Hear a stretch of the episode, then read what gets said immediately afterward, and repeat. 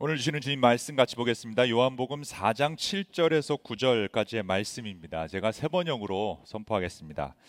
한 사마리아 여자가 물을 길르러 나왔다. 예수께서 그 여자에게 마실 물을 좀 달라고 말씀하셨다.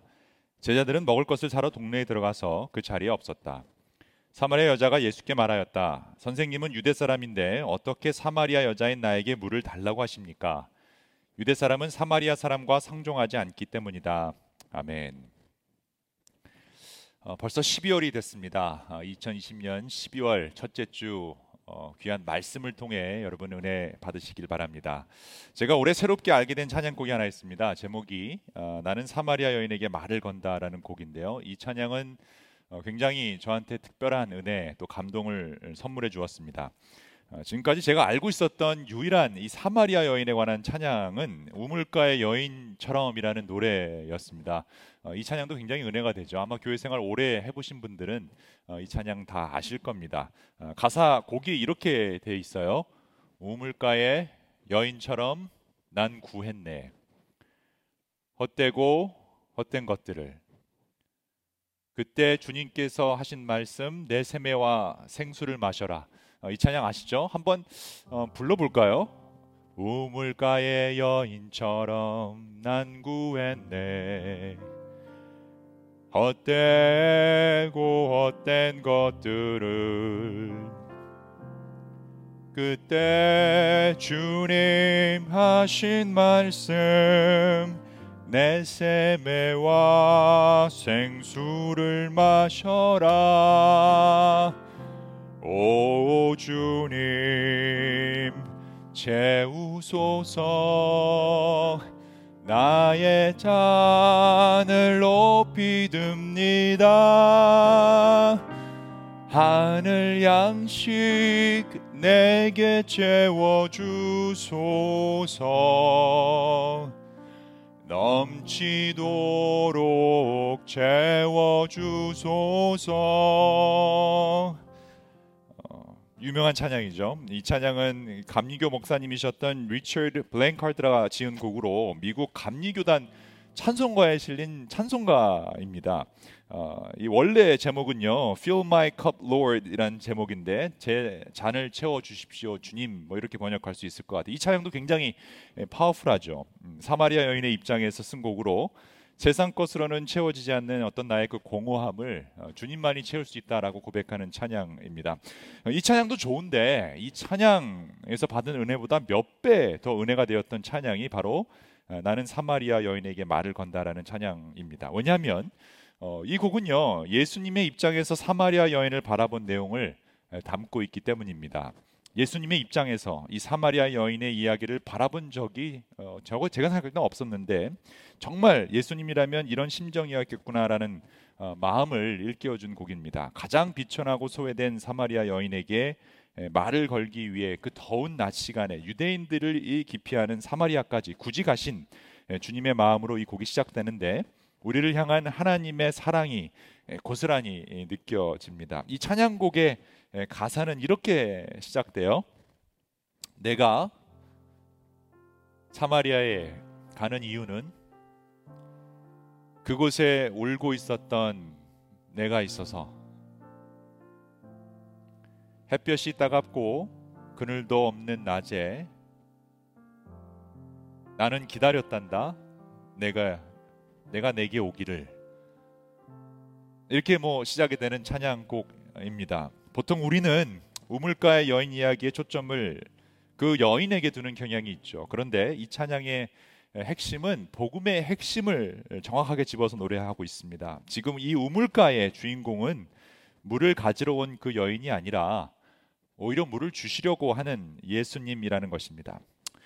우물가로 찾아온 분도 또 우물가에서 기다리고 있는 분도 예수님입니다. 그래서 이 요한복음 4장의 제목을 예, 우물가의 여인 또는 사마리아의 여인으로 할 것이 아니라 우물가의 예수 또는 사마리아의 예수로 어, 해야 하지 않을까라는 생각을 하게 했던 찬양곡이 바로 이 곡입니다. 그 여인은 늘 하던 일을 하고 있었지만 예수님이 일부러 이 사마리아로 이 우물가로 찾아오셨기 때문입니다.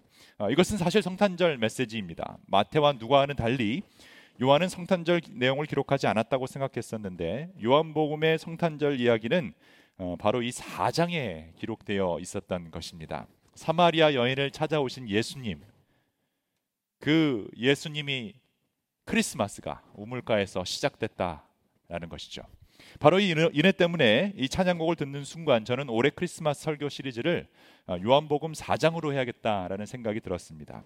오늘부터 12월 어, 한달 동안 이 찬양곡을 중심으로 크리스마스 설교 시리즈를 시작하려고 합니다. 설교 시리즈 제목은 예, 우물가의 크리스마스입니다.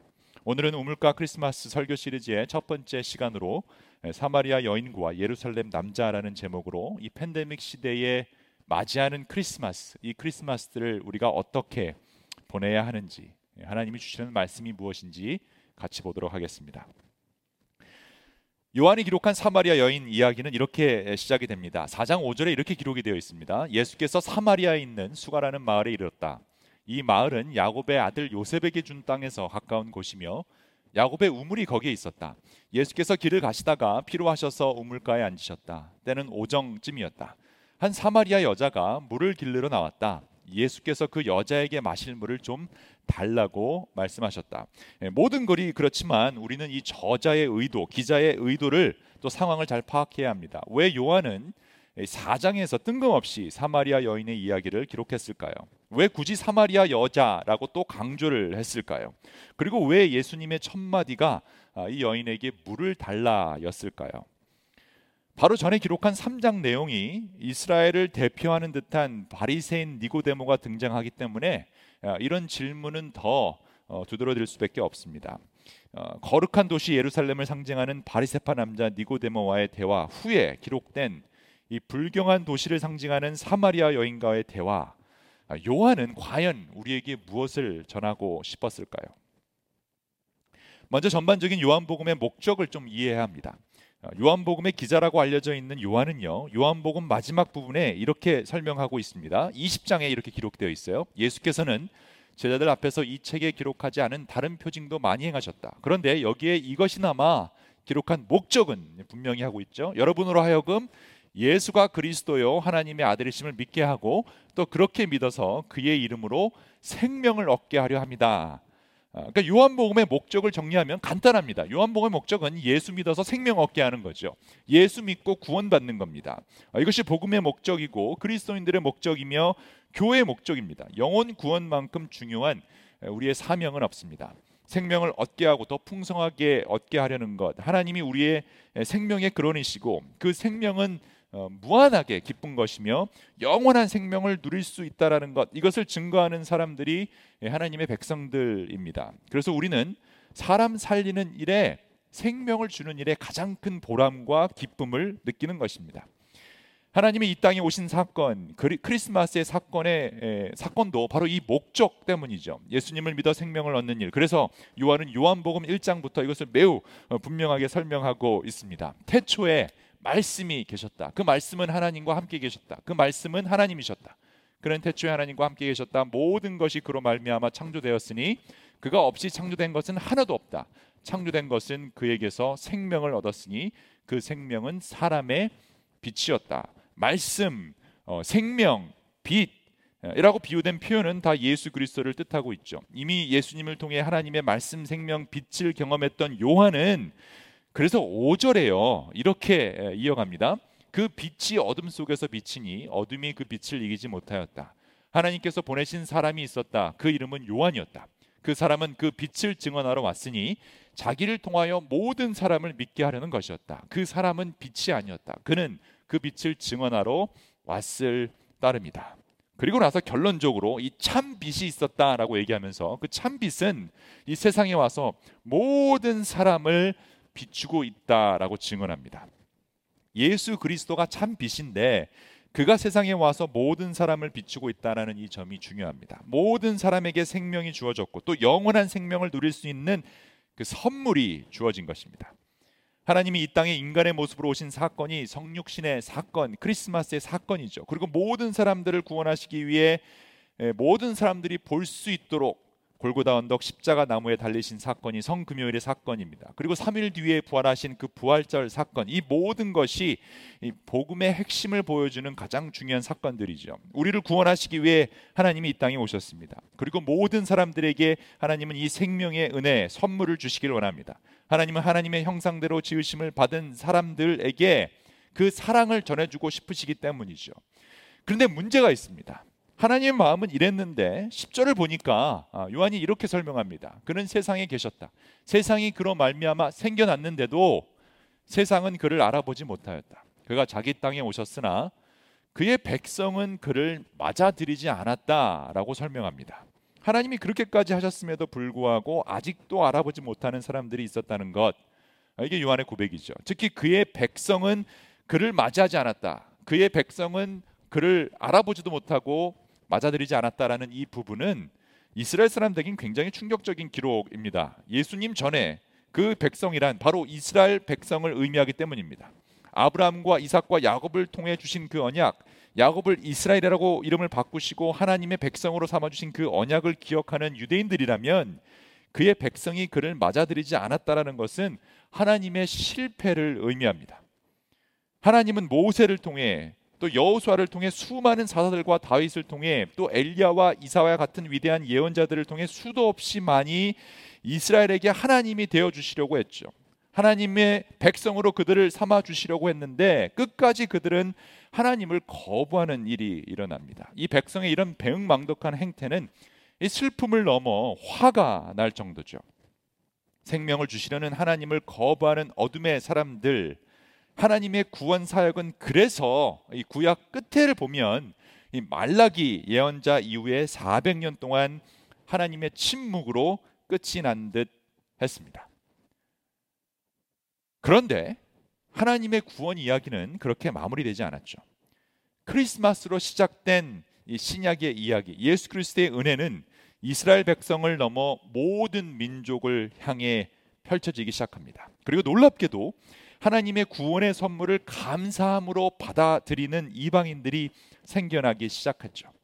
그래서 하나님이 세상에 계셨고 모든 것이 하나님을 통해 생겨났는데 세상이 그를 알아보지 못하고 그의 백성이 그를 맞아들이지 못했지만 12절에 어떻게 되어 있냐면요. 그러나 그를 맞아들인 사람들 곧 그 이름을 믿는 사람들에게는 하나님의 자녀가 되는 특권을 주셨다라고 말합니다. 이 특권의 첫 번째 증인이 바로 어, 오늘 말씀에 나오는 이 사마리아 여인의 이야기입니다. 특별히 3장에서 바리새인 니고데모의 이야기를 어, 대조적으로 넣음으로써 이 복음의 확장성에 대해서 어, 지금 설명하고 있는 것입니다. 이제는 이스라엘 백성뿐만이 아니라 그 누구든지 예수를 믿는 사람들, 그를 맞아들인 사람들에게는 하나님의 구원이 열려 있음을 선포한 것입니다. 이 3장에 기록된 니고데모는요 바리세파 사람 입니다. 어, 유대의 한 지도자라고 또 설명이 되어 있죠. 바리세파라는 것만으로도 얼마나 율법을 잘 지키고 얼마나 이스라엘 사람다운지를 잘 보여줍니다. 또한 유대의 지도자라고 한 것은 니고데모는 모세의 율법을 기준으로 가장 어, 이스라엘을 대표할 만한 어떤 그런 자랑스러운 상징적인 인물입니다. 종교적인 관점에서 이 하나님의 자녀로서 하나님의 백성으로서 내세우기에 손색이 없는 인물이 바로 이 니고데모와 같이 바리세파 사람들 중에 유대 사람의 지도자가 된 사람들이죠. 그런데 이 사람은요 이상하게도 밤에 예수님을 찾아옵니다. 직장 일이 늦게 끝나서 그랬는지도 모르겠어요. 원래 야행성이라 밤을 좋아했는지도 모르겠습니다. 아니면 누가 볼까봐 두려워서 그랬는지도 모르겠습니다. 그런데 이 당시 표현으로 밤에 다닌다는 것은 별로 긍정적인 표현은 아닙니다. 예, 도둑이 밤에 다니고 강도들이 밤에 다니죠. 예, 바울도 표현하기를 우리는 밤의 자녀가 아니라 낮의 자녀라는 표현이 예, 있죠. 또 예수님도 밤에 잡혀가신 걸 보면 이 밤이라는 표현은 어, 이 당시는 부정적인 요소가 훨씬 더 큽니다. 구약에서 하나님의 백성으로 여겨졌던 이스라엘을 대표하는 니고데모는 밤에 예수님을 찾아왔습니다. 그리고 그가 예수님께 했던 첫 마디는요. 내가 당신을 잘 알고 있다라는 신학적인 자랑이었습니다. 3장 2절에, 2절에 이렇게 기록되어 있어요. 이 사람이 밤에 예수께 와서 말하였다. 라삐님, 우리는 선생님이 하나님께로부터 오신 분임을 압니다. 하나님께서 함께 하시지 않으시면 선생님께서 행하시는 그런 표징들을 아무도 행할 수 없습니다. 그 누구보다도 하나님을 잘 알고 있다고 자부했던 바리세파 사람들의 교만함을 잘 보여주고 있습니다. 성전 한가운데 두 팔 벌려 기도했던 또 다른 바리새인들도 그렇게 기도하죠. 하나님 감사합니다. 도둑질하지 않고 어, 불의하지 않고 가늠하지 않고 이런 세리 같은 죄인이 아니라서 어, 너무 감사합니다. 두 번씩 내가 금식을 하고 헌금도 많이 하게 해 주셔서 감사합니다. 이런 자랑을 했던 사람들, 어떤 종교적인 뽐냄이 있었던 사람들이 예, 바로 이 바리새인들이었죠. 자기 의가 가득 찬 사람들. 그래서 하나님이 자기 편이라고 착각하는 위선자들. 그나마 그런 위선자들 중에 니고데모는 좀 다를 줄 알았는데 좀 아쉽습니다. 예수님은 그런 니고데모에게 거듭나지 않으면 하나님 나라를 볼 수 없다라고 얘기를 하죠. 그러자 니고데모는 어떻게 사람이 다시 태어나냐며 어머니 뱃속에 들어갔다가 다시 나오라는 말이냐라고 예수님께 농담 따먹기식의 이야기를 합니다. 그때 예수님이요 어, 그 니고데모에게 이렇게 얘기하죠. 내가 진정으로 진정으로 너에게 말한다. 누구든지 물과 성령으로 나지 아니하면 하나님 나라에 들어갈 수 없다. 물과 성령으로 이 두 단어를 여러분 기억해 주셔야 합니다. 왜냐하면 사마리아 여인과의 얘기 가운데 이 물과 성령이라는 말이 계속 반복적으로 또 나올 것이기 때문입니다. 누구든지 물과 성령으로 나지 아니하면 하나님 나라에 갈 수 없다. 어떻게 이런 일이 가능하냐라고 되묻는 니고데모에게 예수님은 너는 이스라엘의 선생이라고 하면서 어떻게 이것도 알지 못하느냐고 오히려 책망하시죠. 그리고 나서 나온 말씀이 그 유명한 요한복음 3장 16절 말씀이죠. 하나님이 세상을 이처럼 사랑하사 독생자를 주셨으니 이는 그를 믿는 자마다 멸망치 않고 영생을 얻게 하려 하심이라. 하나님이 사랑하시고 하나님이 주시고 우리는 믿고 우리는 받는다. God loves, God gives, we believe, we receive. 복음의 핵심이죠. 이것이 15절과 같이 보면요. 이 믿는 자마다 영생을 얻는다라는 것이 반복적으로 들어가 있어서 어, 이것이 핵심이라는 것을 설명해 주고 있습니다. 이는 그를 믿는 자마다 영생을 얻게 하려 하심이라 하나님이 세상을 이처럼 사랑하사 독생자를 주셨으니 이는 그를 믿는 자마다 멸망치 않고 영생을 얻게 하려 하심이라. 믿는 자마다 영생을 얻게, 믿는 자마다 영생을 얻게. 이 샌드위치처럼 이렇게 들어가 있죠. 하나님은 하나님이 주시려는 구원은 이 믿음에 달려 있음을 어, 말씀해 주십니다. 오직 믿음으로 말미암아 우리가 구원을 받기 때문이죠. 그런데 이 믿음 자체가 하나님이 주시는 겁니다. 하나님의 선물입니다. 이 선물이라는 개념이 어, 기독교에서 매우 중요합니다. 우리가 이 땅에서 받고 누리는 모든 것은 하나님이 주시는 선물이기 때문이죠. 이 선물을 감사히 받음으로 어, 구원받은 하나님의 백성이 되면 우리도 다른 사람들에게 그 선물의 기쁨이 있기 때문에 복음의 선물을 나누어 주는 것입니다. 그래서 당연히 이 복음을 전하고 또 우리가 가지고 있는 모든 좋은 것 어, 그것이 재정적인 것이든 뭐 어떤 물질적인 선물이든 음식이든 나누어 주는 것, 선물로 주는 것이 당연히 우리들의 일이 되는 것이죠. 이 모든 것이 하나님이 세상을 이처럼 사랑하사 독생자 예수를 우리에게 주셨기 때문에 가능한 것이기 때문입니다. 물론 그 선물을 감사함으로 우리가 받을 것인가 아닌가는 우리의 자유입니다. 하나님은 강제로 어, 믿음을 받으라고 요구하시지 않으십니다. 선물은 강제로 주는 게 아니죠. 어, 자유 의지를 통해 우리가 하나님의 선물을 기꺼이 받는 것을 하나님이 기뻐하시지 강제로 믿게 하는 것은 하나님의 뜻이 아닙니다. 독생자 예수를 우리에게 주셨고 우리는 그걸 받으면 되는데 신기하게도요. 이 성경을 보면 또 오늘날 많은 사람들을 보면 가장 종교적인 사람들은 그 선물을 오히려 거부하고 전혀 종교적이지 않을 법한 사람들이 예수님을 선물로 받기 시작합니다. 옆에서 예수님을 지켜보았던 요한도 이런 복음의 신비가 가장 인상 깊었던 것 같습니다. 오늘날로 표현하자면 전혀 교회에 다니지 않을 것 같은 사람들이 예수님을 좋아하고 예수님을 믿으려고 하는데 예수님이 가르침대로 살려고 하는데 오히려 교회에 오래 다닌 것 같은 사람들이 예수님의 가르침을 거부하고 예수님을 따르지 않는 그런 상황인 것입니다. 요한은 바로 이런 복음의 신비를 매우 거북해 보이는 사마리아 여인과 매우 거룩해 보이는 예루살렘 남자 니고데모를 비교함으로 그리스도의 그 복음 핵심을 우리에게 전해 주는 것입니다. 신기하게도 밤에 찾아온 니고데모와는 달리 사마리아 여인의 이야기는 대낮에 일어납니다. 또한 스스로 거룩하게 여겼던 니고데모는 밤에 예수님을 자기가 찾아갔지만 유대인들이 그렇게 불경하게 여겼던 사마리아 여인에게는 한낮에 예수님이 찾아가십니다. 그리고 그녀에게 던지신 첫 마디가 바로 물에 관한 말씀이죠. 내가 목마르니 마실 물 좀 달라.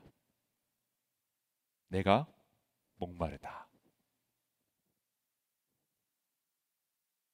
하나님은요 어, 유난히 이 물에 대해서 민감하신 것 같습니다. 어, 이스라엘 백성이 하도 광야에서 목마르다고 컴플레인해서 그런 것 같기도 하고 어, 또 십자가에서도 보면 마지막 말씀 중에 하나가 내가 목마르다라는 말씀이셨죠.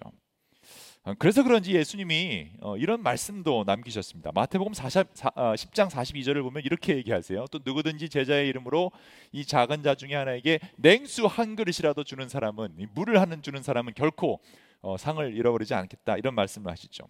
어쩌면 예수님은 이 여인에게 어마어마한 상을 주시려고 냉수 한 잔을 부탁하셨는지도 모르겠습니다. 내가 목마르다. 그런데 이 예수님이 아직까지 누구신지를 잘 몰랐던 이 사마리아 여인의 반응은 어, 시큰둥합니다. 그래서 오늘 본문을 보면 어, 이렇게 사마리아 여자가 예수께 반응을 하죠. 선생님은 유대 사람인데 어떻게 사마리아 여자인 나에게 물을 달라고 하십니까? 아, 상처가 있는 것 같습니다. 뭐가 난 것 같습니다. 아픔이 있는 것 같습니다. 그냥 물을 주든지 아니면 무시하든지 하면 될 것을 굳이 비꼬며 말하는 이 여인에게는 분명한 아픔이 있는 것 같습니다. 요한은 이것을 기록하면서 이 여인이 이렇게 말한 이유를 유대인들의 행패 때문이다라는 것을 괄호 열고 넣어놨죠. 어, 유대 사람은 사마리아 사람과 상종하지 않기 때문이다라는 어, 요한의 해석을 넣어놓습니다. 사마리아 사람들은요, 특히 유대인들에게 삐딱할 수밖에 없었습니다.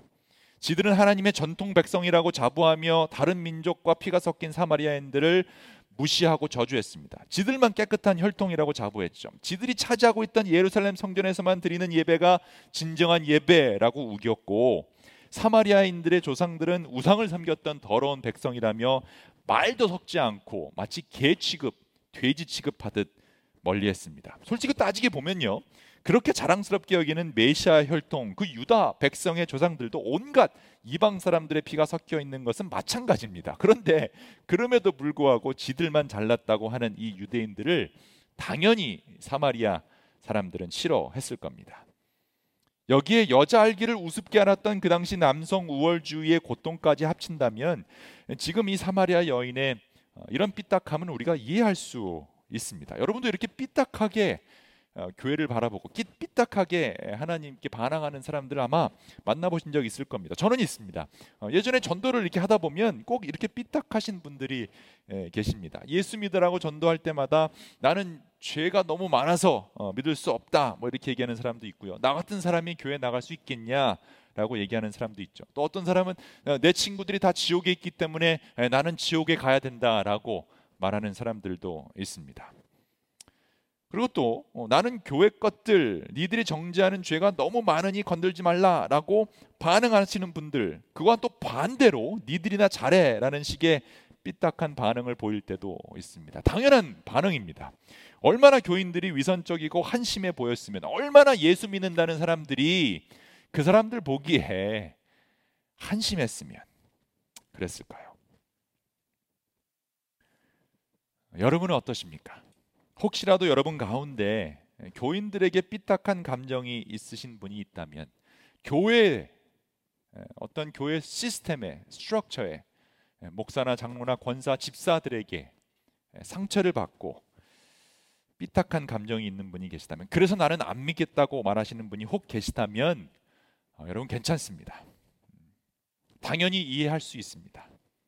예수님의 가르침대로 제대로 살지 못했던 교인들이 문제이지 여러분들이 문제이지 않아요. 어떻게 보면 여러분들이 삐딱한 것이 아니라 교인들이 삐딱한 것입니다. 저도 삐딱했던 적이 있고 수많은 그리스도인들도 그랬기 때문입니다. 그런데 여러분 예수님은 그래도 여러분을 사랑하시고 여러분을 받아주십니다. 그래도 예수님은 어떻게 해서든지 하나님의 선물을 주시려고 오늘도 어, 이 설교 말씀을 통해 이 예배를 통해 여러분을 만나고 싶어 하십니다. 그래서 사마리아 여인을 통해 이 이야기를 통해 다시금 우리 모두에게 구원의 선물 보따리를 풀고 계신 것입니다. 하나님을 믿는다는 사람들에게 상처 입은 사마리아 여인의 삐딱함 이것을 통해 결국 우리에게 하시고 싶은 말씀은 사마리아 여인이든 그렇지 않든 니고데모든 그렇지 않든 상관없이 하나님이 세상을 이처럼 사랑하사 독생자를 다 주셨기 때문에 누구든지 이 구원의 생명이 열려 있음을 말씀해 주시는 겁니다. 그래서 이 상처 입은 사마리아 여인의 삐딱함에 예수님의 반응은 바로 이것입니다. 예수께서 그 여자에게 대답하셨다. 내가 하나님의 선물을 알고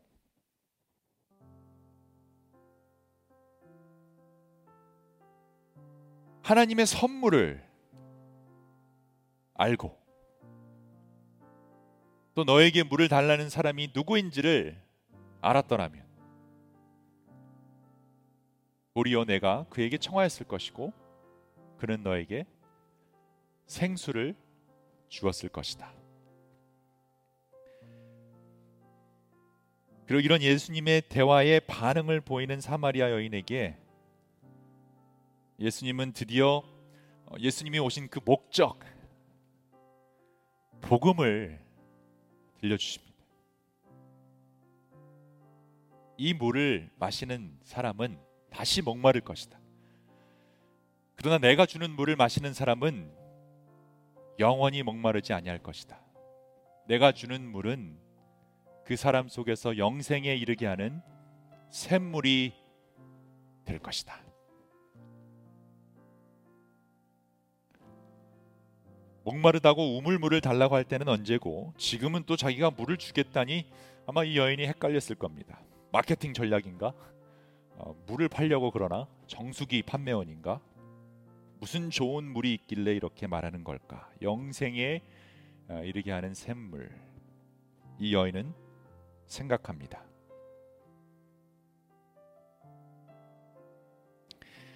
과연 이 복음을 들은 사마리아 여인은 이 예수님의 선물을 받았을까요? 오늘 설교는 여기서 멈추려고 합니다. 사마리아 여인의 반응에 대해서는 다음 주에 말씀드리겠습니다. 그런데 여러분, 오늘은 여기서 멈춰야 되는 이유가 있는데 그 이유는 바로 예수님이 주시려는 이 선물을 이 선물만 더 집중적으로 생각해 보기 원합니다. 예수님의 선물, 어, 은혜의 선물, 어, 생명의 선물, 그 구원은요 영원한 효과와 가치가 있습니다. 예수님은 크리스마스 때 오셨고 한 번의 죽으심과 부활하심으로 영원한 생명을 우리에게 주셨습니다. 그래서 예수님은 우리들을 대신하여 십자가에서 죄로 인한 인간들의 그 갈증을 대신해서 어, 호소하셨죠. 내가 목마르다. 그리고 우리는 예수님 때문에 죄 사함을 받은 하나님의 자녀가 되는 특권을 얻게 됐습니다. 이 모든 것이 선물입니다. 이것이 감사해서 우리도 크리스마스 때만 되면 하나님의 구원의 선물을 기념하기 위해 우리도 서로 선물을 주고 받는 것입니다. 우리가 공짜로 구원의 선물을 받았기 때문에 우리가 사랑하는 사람들에게도 우리도 거저 그 선물을 주는 것입니다. 창조 때부터 있었던 그 물을 홍해를 가르시고 요단강을 가르심으로 구원의 길을 내주었던 그 물을 광야의 바울에서 바위에서 샘솟았던 그 물을 그리고 지금 우리에게 가장 필요한 그 생명의 물을 우리에게 선물로 주신답니다. 그 생수는 바로 예수 그리스도 십자가에서 흘리신 보혈이고 다시 부활하신 부활의 몸입니다. 그래서 우리는 예수님의 몸과 피를 상징하는 그 빵과 잔을 먹고 마심으로 하나님이 주신 생명의 선물을 기념하게 되는 것입니다. 그 예수님을 주님으로 하나님의 아들로 믿고 우리 삶 속에 영접할 때 우리 안에서 영생을 향하여 솟아내는 샘물이 되시는 그런 예수님을 우리는 경험하게 되고 우리 또한 이 생명의 선물 때문에 다른 사람들 살리는 일에 동참하게 되는 것입니다. 다른 사람 생명을 전하는 생명의 사람들이 바로 그리스도인들입니다. 그러니 여러분 여러분이 영원히 목마르지 않을 수 있는 이 물, 만약 이런 물이 있다면 이 생수를 선물로 여러분 앞에 드린다면 당연히 우리는 이 생수를 마셔봐야 하지 않을까요? 그리고 그 선물을 받아 생명을 얻고 더 풍성하게 얻을 수 있다면 우리도 목마른 사람에게 크리스마스 선물을 전해야 하지 않을까요? 선물을 들고 사마리아 여인을 찾아오신 그 예수님, 그 예수님 때문에 우물가에 크리스마스는 시작되었습니다. 여러분 마음속에, 여러분 일터에, 여러분 가정에, 여러분의 우물가에도 크리스마스는 시작되었습니다. 아멘, 아멘.